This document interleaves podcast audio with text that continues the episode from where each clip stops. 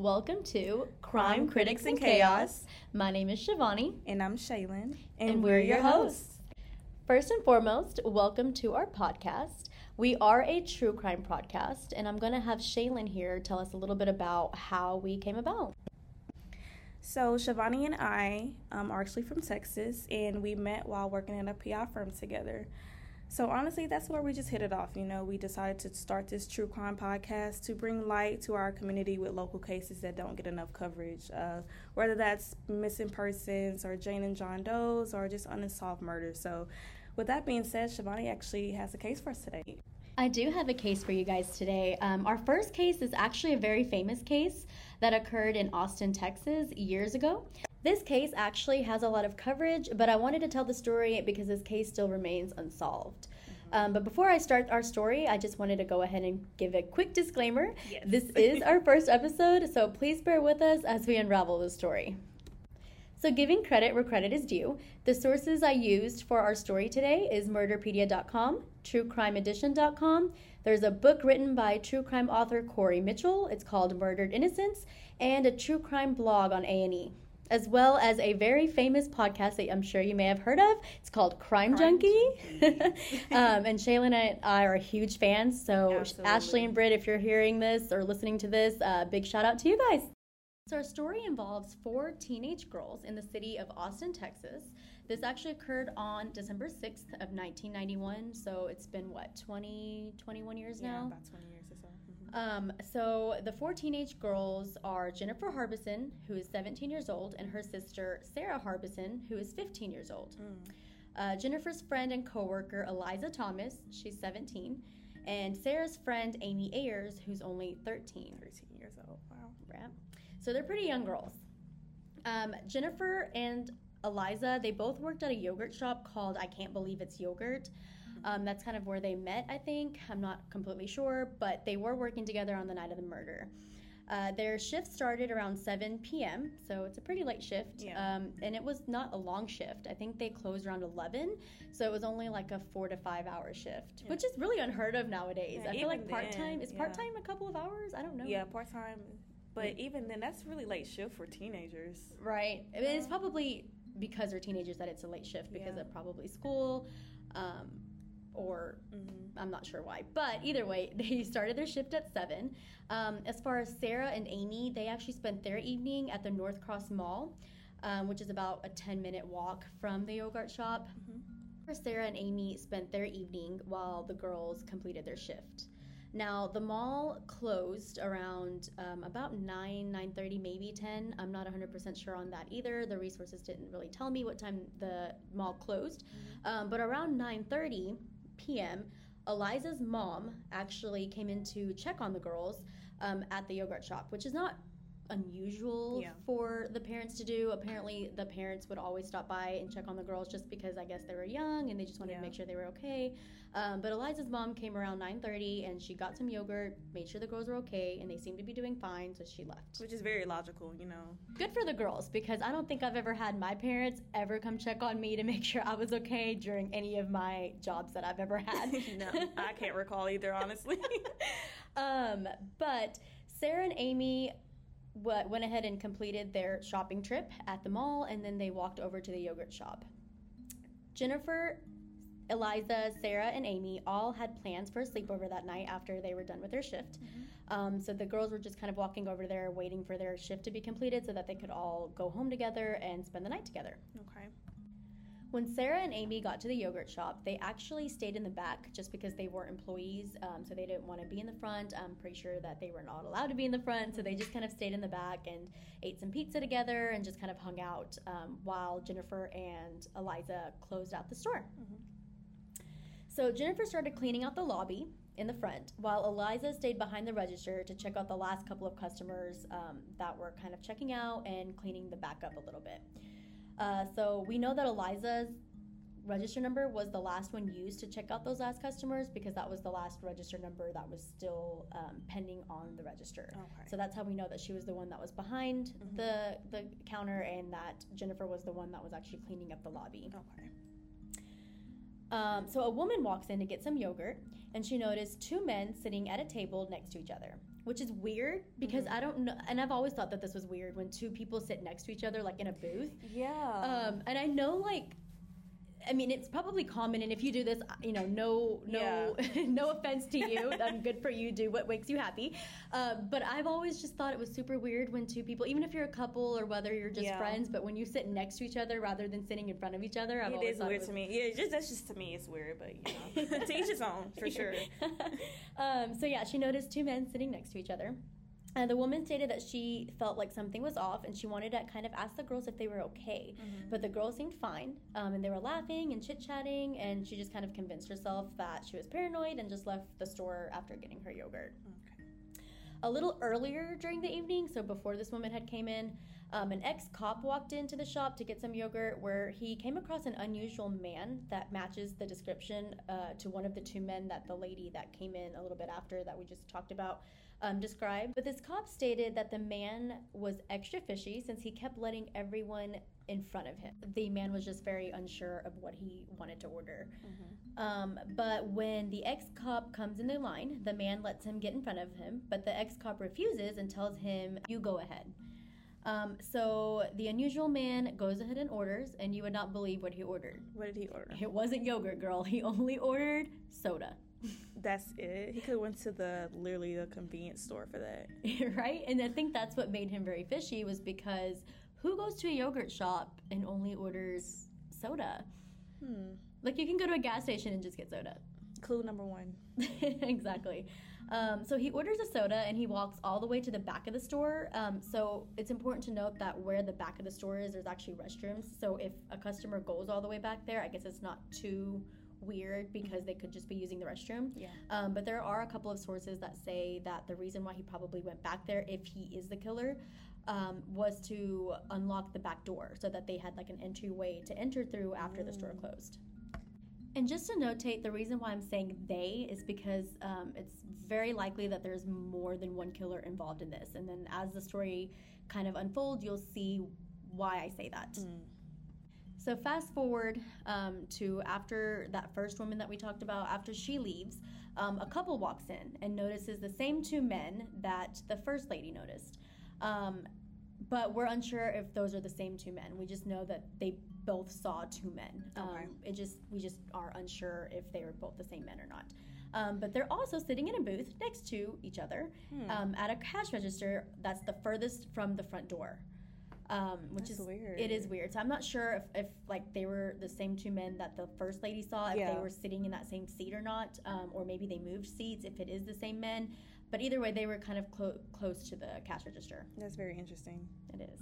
So the couple get some yogurt and they sit down to eat rather than taking it to go. And they notice that the two men were not eating any yogurt that were in that booth. Um, so I don't know if it's the same, you know, two men, but if it is, I'm guessing they're still sipping on that one soda. that Yeah, so I was, I was gonna ask, was that was one of the men, one of the ones that were drinking the soda, or We don't know. okay? So I guess they didn't. I guess when you're when you go to uh, you know any public place, you notice people, but I don't think that everyone really pays attention to Yeah. exactly what they look like or what they're wearing. Um, so I think when they questioned the witnesses after the incident happened, um, I don't think that they could remember exactly what they were wearing or what Yeah, they looked course. like. They just remember like. The, that there was people there that were sitting in that area, but didn't really notice if it was the same person or what they were wearing to match the description. If it was the same person that they all saw. yeah, it's not that's not out the ordinary either because I wouldn't be paying attention to things like that. Me if I neither. didn't think that anything was going to happen, you know. I'm very oblivious. Like I will have something happen right in front of me, and I will still not be able to like like reconcile what just happened. Um, but couple leaves around 10:47 p.m. Now the policy for the store was to lock down um, from the inside at least by 10:50 p.m. to prevent any new customers from coming. But yet also give the customers that were still inside an outlet to get out. We know that the girls did lock the door from the inside that night because um, after the incident was over and the investigators were at the scene, they actually found a key that was in the lock of the lobby door. Hmm. Um, so I think they were just waiting for the shop to completely close down and for them to leave so that they could take the key out Yeah. and be officially closed. So speaking of investigators, um, another key note um, is that when the investigators showed up to the scene, they also found that all of the chairs were propped up on the tables except for one chair. And this one chair was the one that was actually on the end of that booth where the two men were sitting that the past witnesses had Oh, wow. described. Mhm. The reason why this seems very unusual to me, um, or something that I kind of just determined, is that because that one chair was not propped up on the booth, I think that the two men were probably still in the store when the crime occurred. Because Very good if yeah, if they weren't, then that sh- chair probably would have been propped up. Yeah, that only makes sense. The couple said that they left at 10:47 p.m. and everything that happened after 10:47 p.m. is unknown.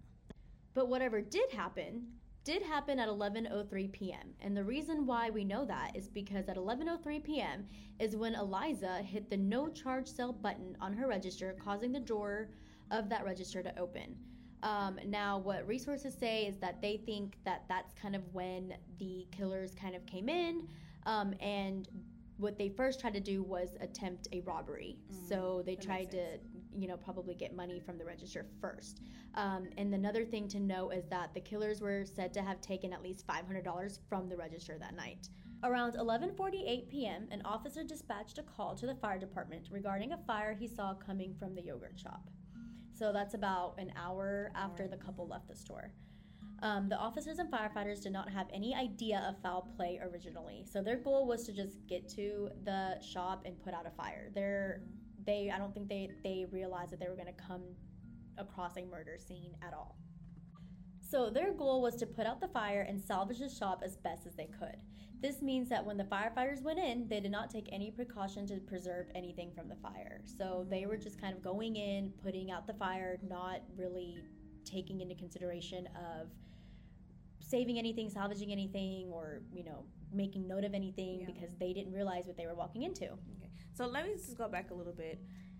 How did they even notice this fire? Um, so I think a patrol officer was just kind of going through the area and he noticed smoke, um, and so he Oh. called in the the fire to the shop. Okay. Resources really specified that anyone had actually called the police station to notify them of the fire. So I'm just assuming that a police officer himself kind of came across the fire. Okay. As the firefighters were making their way in the building to put out the fire, one of the firefighters noticed a charred foot. So, oh. as this firefighter got closer, he noticed a second body and then a third body. Oh my god. The three bodies that were found were found completely naked in the back of the store. Some of the sources actually state that the bodies were stacked on top of each other and may have been where the fire originated. Like imagine that sight. Yeah, That's horrific. it is. It's. I can't even imagine, like ever seeing that, let alone Yeah. doing that. Especially So- with teenagers. It is. It's inhumane. Literally inhumane. The way that the bodies were found by homicide detectives were described as Sarah laying down on the floor by the back door, Eliza was laid on top of Sarah, and next to the two bodies was Jennifer. So, as investigators made their way through the building, they found a fourth body. 13 year old Amy Ayers was found furthest away from the girls. She was found more towards the entrance leading to the front of the store. Um, it's also important to note that she was actually found positioned with her legs wide open. There are several different theories regarding the positioning of Jennifer's body. Jennifer could have been left in the manner that they found her in on purpose, or maybe the velocity of the water coming in from the firefighters could have knocked Jennifer off the stack of the bodies, or maybe Jennifer was still alive um, and she was kind of moving around, which caused her to be knocked off the bodies. Mm, that could kind of be hard to determine though. Yeah, um, I think the reason why the investigators think that maybe it's because of the velocity of the water is because when they were putting it out, they felt like maybe they kind of hit the girls' bodies without realizing that they did, and the velocity of the water going into the building could have knocked her off. Okay. So that's why they think that that's a possible theory. And just to describe how charred the bodies were, Sarah, who was at the bottom of the stack of bodies, right? She was described as having her body like melted to the floor. Mm. Um, and that's probably also another reason why they think that the fire originated on the girls um, rather than anywhere else because of how charred the bodies were. As far as Amy, there was no question as to the positioning of her body. Her body was found to be the least burnt because, of course, it was the furthest away from all of the other bodies. Um, and Amy was also positioned on her stomach, like on her side, I Yeah. guess, Mhm. towards her stomach. Um, and of course, like I said earlier, her legs were spread wide open, and she was also deemed as recognizable, while the others were deemed as unrecognizable. Mm. The lead investigator on the case, Detective Jones, did have doubt that Amy could have been sexually assaulted since there was an ice cream scooper found propped up towards her pelvis in between her legs. Some of the evidence already being contaminated and lost due to the firefighters, Detective Jones did perform rape kits on the scene um, before sending the girls to autopsy. So they typically don't do that. They do rape kits, like the ME does the rape Mhm. kits when they get sent to um, autopsy. Mhm. But he knew that the fire had already kind of diminished a lot of the evidence that were at the scene. So Yeah. he requested to have a rape kit done, like right then and there at the scene. Mm. Okay. All four girls were shot in the head by a 22 caliber gun. But Amy was shot twice by two different guns. And this is one of the reasons why I think that more than one man or man rather was involved because two guns were used. I mean, I just don't see one man carrying two guns Yeah. Shooting twice with two different guns from two different hands. And that all sounds really personal too. It does. And I guess also, I mean, no matter how strong one man can be, he was against four girls. So I'm sure that there has to be more than one man in order to control four girls. After a week into the investigation, there were over 350 suspects that the investigators had to narrow down from. But one suspect seemed more plausible than the rest. that sounds like the whole town. right? But well, I guess back then, I mean, I know it's 1991, but Austin was pretty small then compared to now, but I'm pretty sure it wasn't as small as Right. 350. And I think that's why the pool was so big was because of how big the city is. But that's a large number Yeah. of people. And actually, it's interesting that you say that because it was actually said that a lot of suspects actually came forward themselves. Like they were like, "Oh, we have information," or "We did it."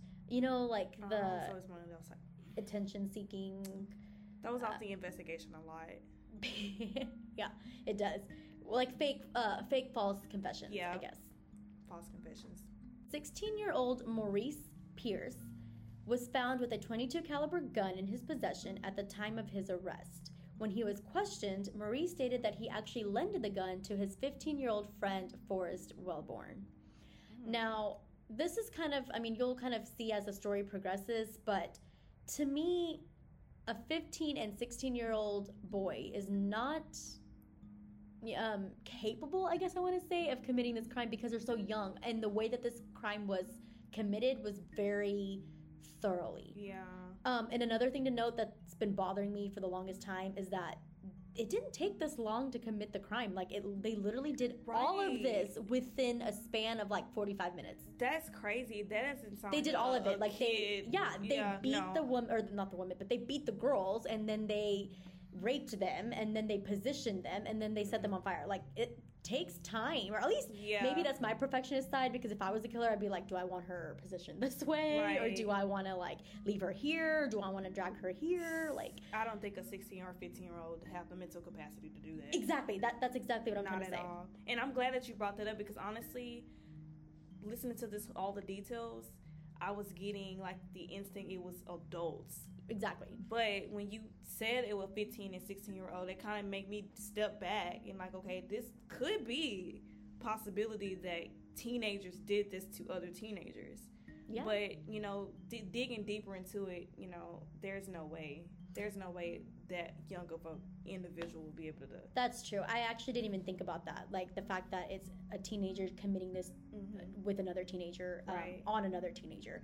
Um, I guess to in my head, I just kept thinking of it as teenagers committing this Right. crime as an adult rather than a teenager committing this on a teenager. Which I guess, Mm. I mean, I guess you could see like a ten year old murdering another ten year old, or you could see like a seventeen year old murdering another seventeen year old. But it's really hard to kind of determine. Um, or to have a 17 year old kill like a 35 year old you know that's Yeah. very rare at least in my opinion it may be i may be wrong i mean i'm sure 17 year olds are, uh, are able to Yeah. do a lot of more things Oh yeah, than what i think that they can especially nowadays for sure. yeah oh yeah for sure i Yeah. mean that that's for sure i guess but in 1991 like i don't know i guess i just thought that kids had more of an innocent mind rather than Not you know necessarily. That's true. you know, it, honestly, it could go either or. yeah That's the mystery behind it. Yep, you're right. So Forrest stated that he had nothing to do with the murders and that him and Maurice had actually driven to San Antonio with two other friends that night. Um, also, another important thing to note is that when that 22 caliber that was found with Maurice, when that was tested, the ballistics did not match to the guns that were used on the girls um, that night at the scene. Okay.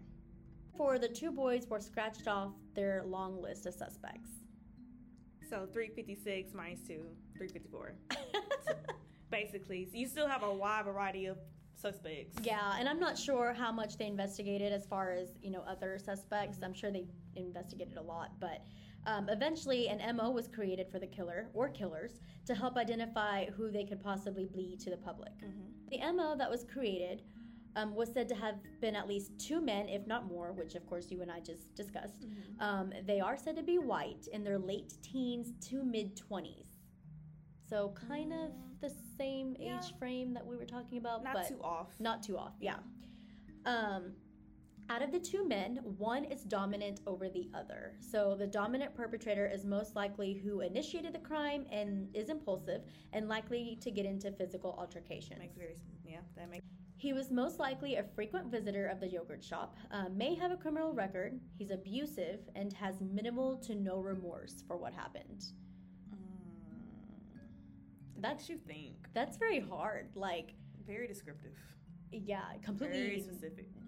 very very specific um, but the thing is is out of all the physical things that the mo described it's actually very common i mean you could see a, there's tons of people out there especially in a big city like austin that are that you'll see is you know impulsive and um, you know anger issues and things like that like that's very common in certain people so even with the mo it was very hard to kind of narrow down the list of suspects Yeah. Now that you put it that way, you're right. yeah You're right.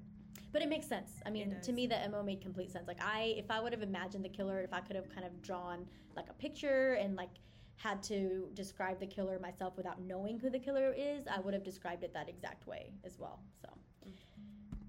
Investigator Jones, the original lead investigator on the case, suffered from severe PTSD because of this case. And he exactly. I mean, especially coming to a scene and seeing the bodies, like I'm sure the firefighters probably had like nightmares Yeah. as well. To this day, probably there's you know some of them still alive. Right. course, but Right. yeah, I agree. absolutely. Um, he actually had to take a whole month off just to kind of, I don't want to say recover because I don't think that there's a way to recover from No, something like this, but just to kind of get his head back on strong. And even even then, you you can't get your mind back on track after seeing that. I agree. Not to children. I agree. Jones stated that there was a group of investigators assigned to the case for almost a month before everyone started to get pulled off. Um, so I guess you know the case itself started getting cold, and Yeah. because they were not coming across any more suspects or any leads, leads, rather, um, they just started to get pulled off one by one. So after three years, Jones himself got pulled off the case and got promoted to another position.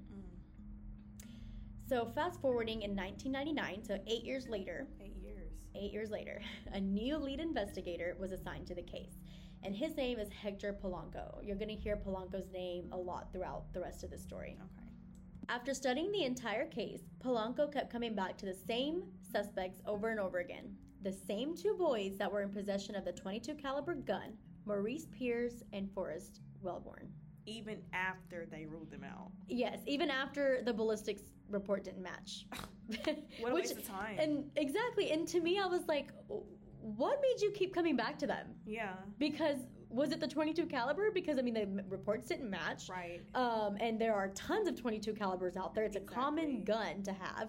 So, what exactly made him want to keep coming back to those two boys? I have no idea. Sounds like they have details that, of course, we don't know. Probably, yeah. That's why I kept going back to it. Probably. Polanco was so dead set on the two boys having something to do with the murders that he was willing to do anything and everything to prove it. So he brought the two boys in again for interrogation, and this time he interrogated them for a longer amount of time and in a more manipulative manner. I mean, I kind of get it, but at the same time, what was the reason behind it? Yeah, I You know? have no idea. And I think you'll see that it may be that fact that he really just wants an answer to the case and he's just wanting to make an answer up that best just suits what he wants it to be rather than Right. actually trying to find the real answer of what happened. Well, honestly, at this point, what it sounds like, being that eight years has passed, sounds like he Mhm. wanted to just go back to the beginning, have a fresh start, know, fresh look at the case. Yeah, no, that makes sense. And and if that's what he was doing, like that, that's completely like I, I understand that part. Um, I guess what got to me is the fact that he was interrogating them in a more manipulative manner. And what I mean by that is he was kind of interrogating them in a way to suit the answers he was looking for, rather Yeah. than actually believing the answers that they were giving and that's him. not the way to do that. no. No. So, for example, like if he asked, um, you know, what were you doing at the night of the murder? And of course, they had already told us in their, or told the investigators rather, um, in their original statement that they were on their way to San Antonio with two other friends. Mhm. Um, and if that's not what Polanco wanted to hear, he would be like, no, no, no, no, you were not going to San Antonio. You were near the yogurt shop, weren't you? Mm. So kind of leading questions. Yes, he was leading Yeah. uh, to the questions that, or not questions, but he was leading to an answer that he wanted to hear. Yep. So both Maurice and Forrest were very adamant about the fact that they had nothing to do with the killings. So at this point, Polanco calls in the two boys that they supposedly went to San Antonio with. So those two men or boys at the time are identified as Michael Scott and Robert Springsteen. They were both 17 at the time of the murder and also stated that they had nothing to do with the killing. Mm. When Polanco questioned Scott and Springsteen, they as as adamant as they were about having nothing to do with the killing, when he interrogated them in a more manipulative manner, the same way he did with Maurice and Forrest, um, Scott and Springsteen did not hold up their story as Mm. well as the other two boys did. So they kind of recanted a little bit. or- Yes. Mm, very. So Scott stated that he didn't have a clear memory from that night because, of course, keep in mind this is eight years later. Yeah. So they're both 26 now, um, Right. and of course this happened when they were 17. So he claimed that he did not have a clear memory from that night, which Polanco took to his advantage. Mm. Um, after interrogating the two boys for hours, Michael Scott finally admits that him and his friends staked out the yogurt shop before deciding to commit the crime.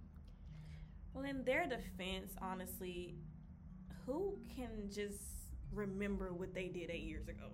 especially if they didn't commit the crime, right? Like if they committed it, they're going to be like, "Oh, yeah, sure, let me just make up something." Right. And if anything, they would have been like, "Oh, I was doing this exactly at this day at this time because they need an alibi."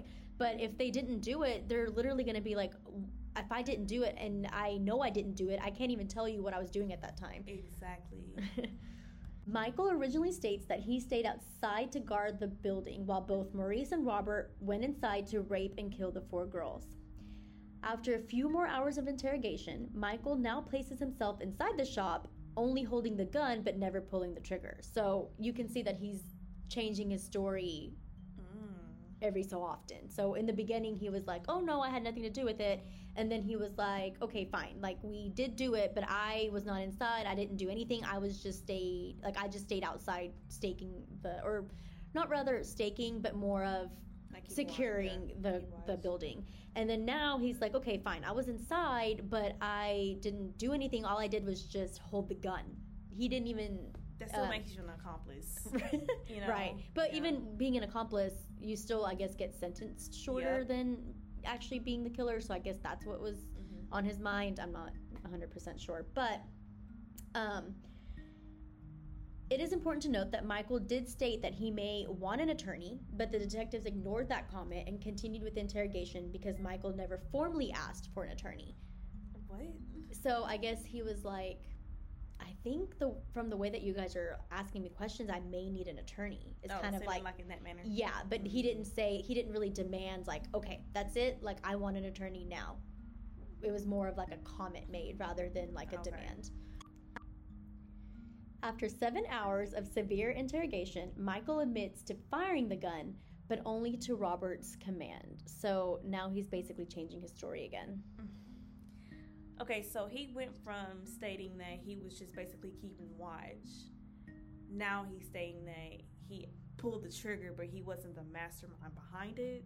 Correct. Like he's saying like I was still an accomplice. Like even though I pulled the trigger, I wasn't the one who wanted to pull the trigger. I was told to pull the trigger. So were you told or were you demanded or were you forced? I, I I don't think that he really states in what manner he was told. Yeah. Um, but I mean, if he was there, I'm assuming he was willingly there. I don't know if I don't think that Forrest like Mm. not Forrest. I'm sorry, Robert was it? Yeah, Robert. Robert. I don't think that Robert was like holding him hostage to be there, if that makes sense. So even though he's making it sound like, oh my gosh, he forced me to do this, Mhm. he really wasn't forced. He was just, you know, listening to the command of someone that he was with. So he chose to listen to that command. He didn't, you know, he wasn't forced to listen to that command. He was he chose to listen to that command. Okay, so that at that point makes you suspect number two. Right. Polanco and his team kept pressing Michael for more details. Details that could incriminate the boys even more to the crime. Details that only the killer would know. When Michael's version of the story did not match what happened, Polanco would keep pursuing different answers from Michael until he was able to use his story as a complete confession.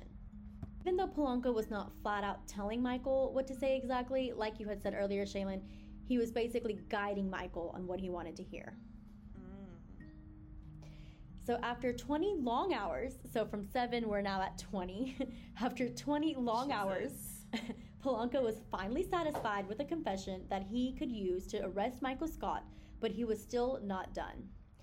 They later pulled Robert into questioning and started using the same tactics that they used on Michael on Robert. Wow. So Robert started off very similar to Michael um, in his interrogation. He swore up and down that he had nothing to do with it, um, and then after a little while, he also started to break down. At the end of the interrogation, Robert ended up confessing to killing and raping some of the girls himself. So now we have two full confessions from the four boys in total. Polanco pulls together his theory. His theory is that Maurice Pierce was the mastermind of the plan, Michael Scott and Robert Springsteen carried out the plan, and Forrest was the guard outside of the yogurt shop building. Because as you remember, like Mhm. when Michael and Robert were telling their confessions, they really didn't have Forrest in their story at all. Okay. Um, so I think that that's why they kind of theorized that Forrest was the one that was really guarding the building.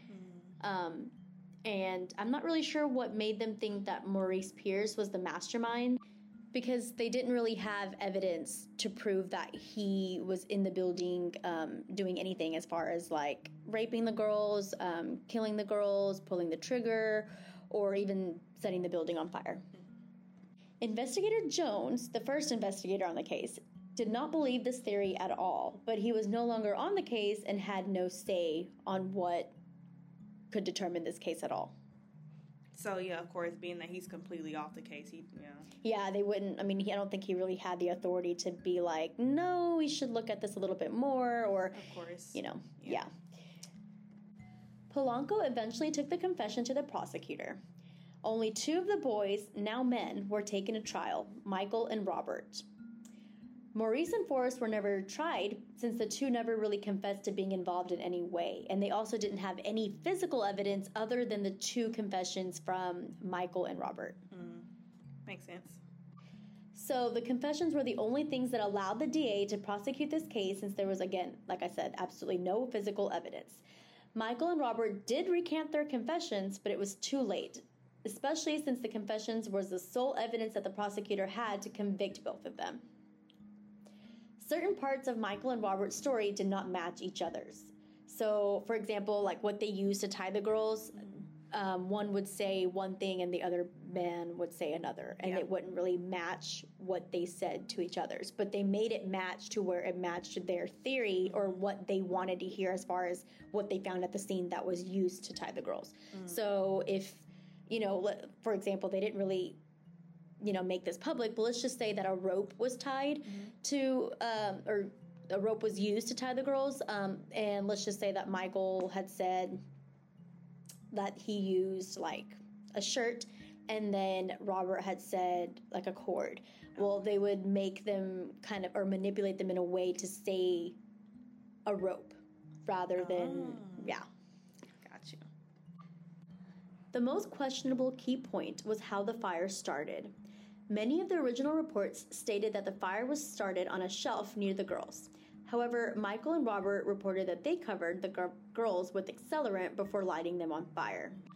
The original firefighters stated that they did not smell any accelerant when arriving at the scene. However, during trial, experts were called in, and the ruling on where the fire originated changed from the shelves to where the girls were stacked. So finally, in 2001, the jury convicted Robert to death and Michael to life in prison. Wow.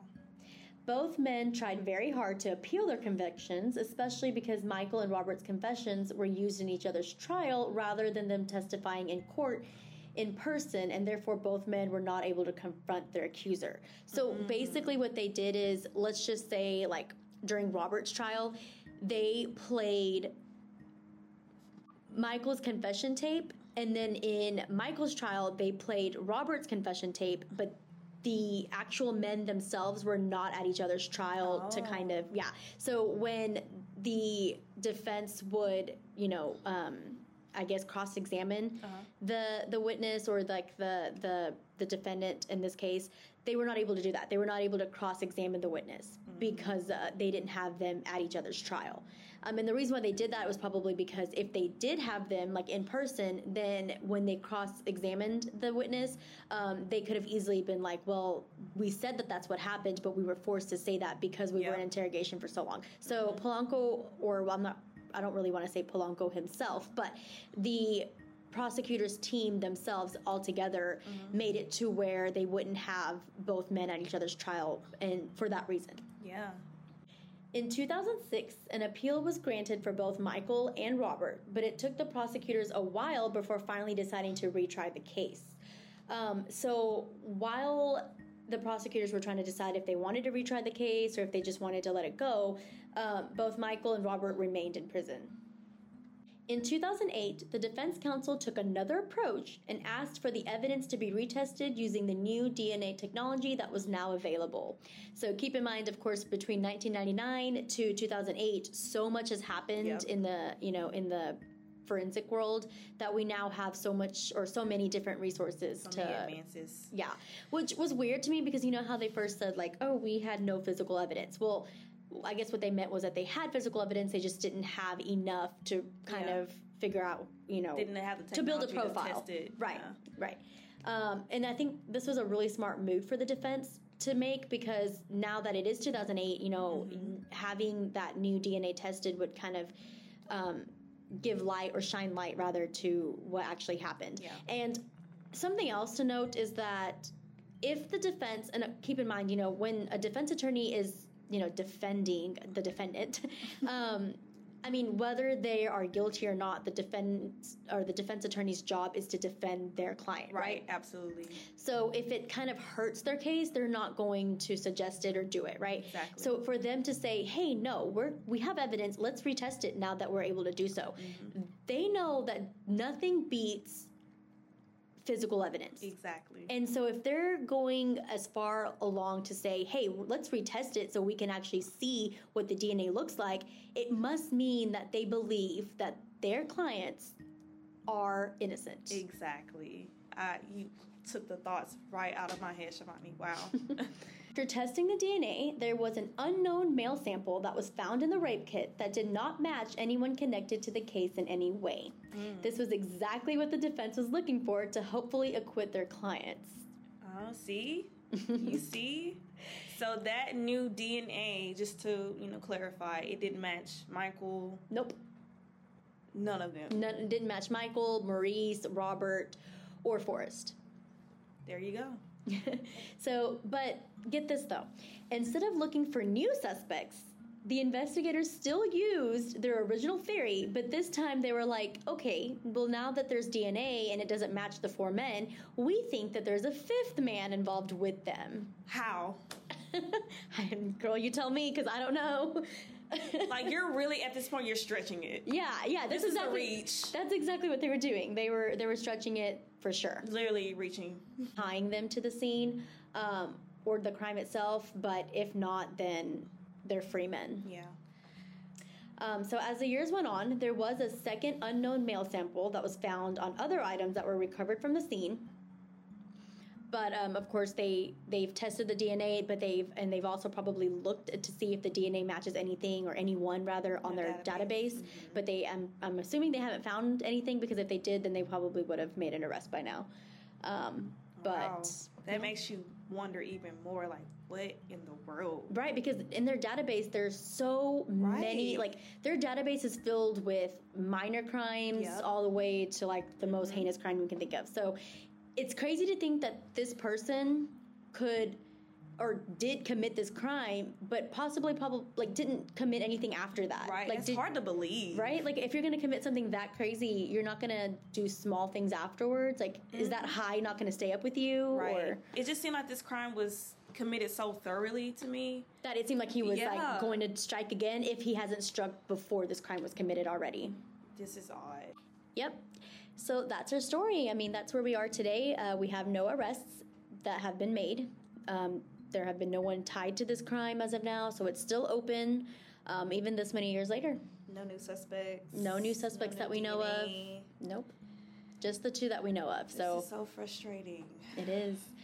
And I guess to me is don't get me wrong, I'm I'm very much for back the blue, yeah but to me this was not the kind of justice that we look for in our nation. not at all this this definitely was pretty much botched It's almost like they wasted their time. Yes. Or at least like Polanco and his team wasted their time. yeah Because not only did they waste their time though, they also almost kind of ruined the like lives of Robert and Michael. I mean, Right. they spent majority, well, I don't probably not majority, but they spent a few years in jail that they could have spent living their lives. right Um, i agree i agree so, Shaylin, I'm actually curious about your opinion. Um, do you think that the girls were targeted in any kind of way, or what, what are your thoughts on that? honestly, I really do believe that the girls were targeted, especially in regards to Amy and Sarah. I think that that's what we need to go back and look into. Um, from the time that they were at the mall to the time they walked to the, Back yogurt, to the shop. yogurt shop. Yes. It's actually interesting that you say that because you know, you you believe that Sarah and Amy were targeted and I personally believe that Jennifer and Eliza were targeted. Um, and I and I actually like your theory because that could that's definitely a possibility. Um, the reason why I think that Eliza and Jennifer were targeted is because it seemed like the killers that committed this crime actually were familiar with the yogurt shop in general. Yeah. So I've kind of assumed that they probably visited the yogurt shop often, kind of like what was in the MO. And they probably, you know, recognized, or not recognized, but they kind of had their eyes Yeah, um, on Eliza definitely. and Jennifer, or at least one of the girls. Right. And I think that that's kind of where the idea started coming about. Mm-hmm. And honestly, I just feel like Sarah and Amy were just two bystanders that were, you Yeah. know, that were That unfortunately killed in the in the wreck, or not in the wreck, but in the killing um, along with Jennifer and Eliza. That that's. that's I don't think the killers like kind of had an idea that Sarah and Amy were going to also be in there. I think they were just like two extra kills. But again, this is just speculation. So you you're saying that you do feel like that the main targets were the other two and were Amy. Eliza and Jennifer. Okay. I mean, and you're right. I mean, it could be Sarah and Amy. It could, you know, somebody could have, you know, watch them walk from the mall to the yogurt shop and. Right. You know, and I mean, there weren't too many witnesses, and of course, if there were witnesses, like they're not paying attention to their whereabouts because mm-hmm. who does that? You know, I mean, th- people pay attention to, to their whereabouts when it comes to them actually needing to notice something. But if they are in no need to notice what's going on around them, they're not going to actually, you know, be able to recall Exactly. all of that information. And another thing that bothers me is, I mean, I know it's 1991. This may be like a dumb speculation or a dumb question, but were there not security cameras back then? Like, That's a good question because I was thinking about that. You know, early on, like, were there any surveillance footage anywhere, even on the other buildings? Because I know, Right. like in a plaza type of area. Exactly, it was, and I mean, it, like exactly what you're saying. Like even if there was no security footage on, or a camera on the actual or in the actual yogurt shop, there should have been something at least Right. in the like strip mall, like the strip that the yogurt shop was located in, or even like roads that were like Right. by there. Because I mean, I get that's probably a, a large pool of people as well, but I mean, they already had 350 suspects anyway, so. Um, So, do you think that this was premeditated?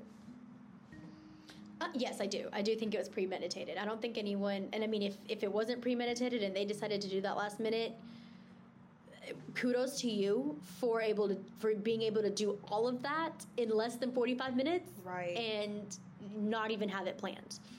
I don't. Sh- that's crazy. But then again, it's like the things that they did. Uh, it doesn't sound like it's something that you would plan. I mean, again, um, it's just my opinions. But Yeah. d- do you actually sit there and plan with someone? By the way, because obviously there's more than one person, right? So do you sit here with another person and say, "Hey, okay, so we're gonna do this, this, and this. You're gonna do this part while I do this part." Right. You know, it's it, that's I crazy that to is- believe. It seems too far fetched. yeah, it does. So, do you think that Eliza and Jennifer knew the perpetrators personally, or vice versa? I don't. I don't think that the perpetrators actually knew the girls personally. Um, I think that they probably just kind of noticed them at the shop and and um, decided, hey, let's.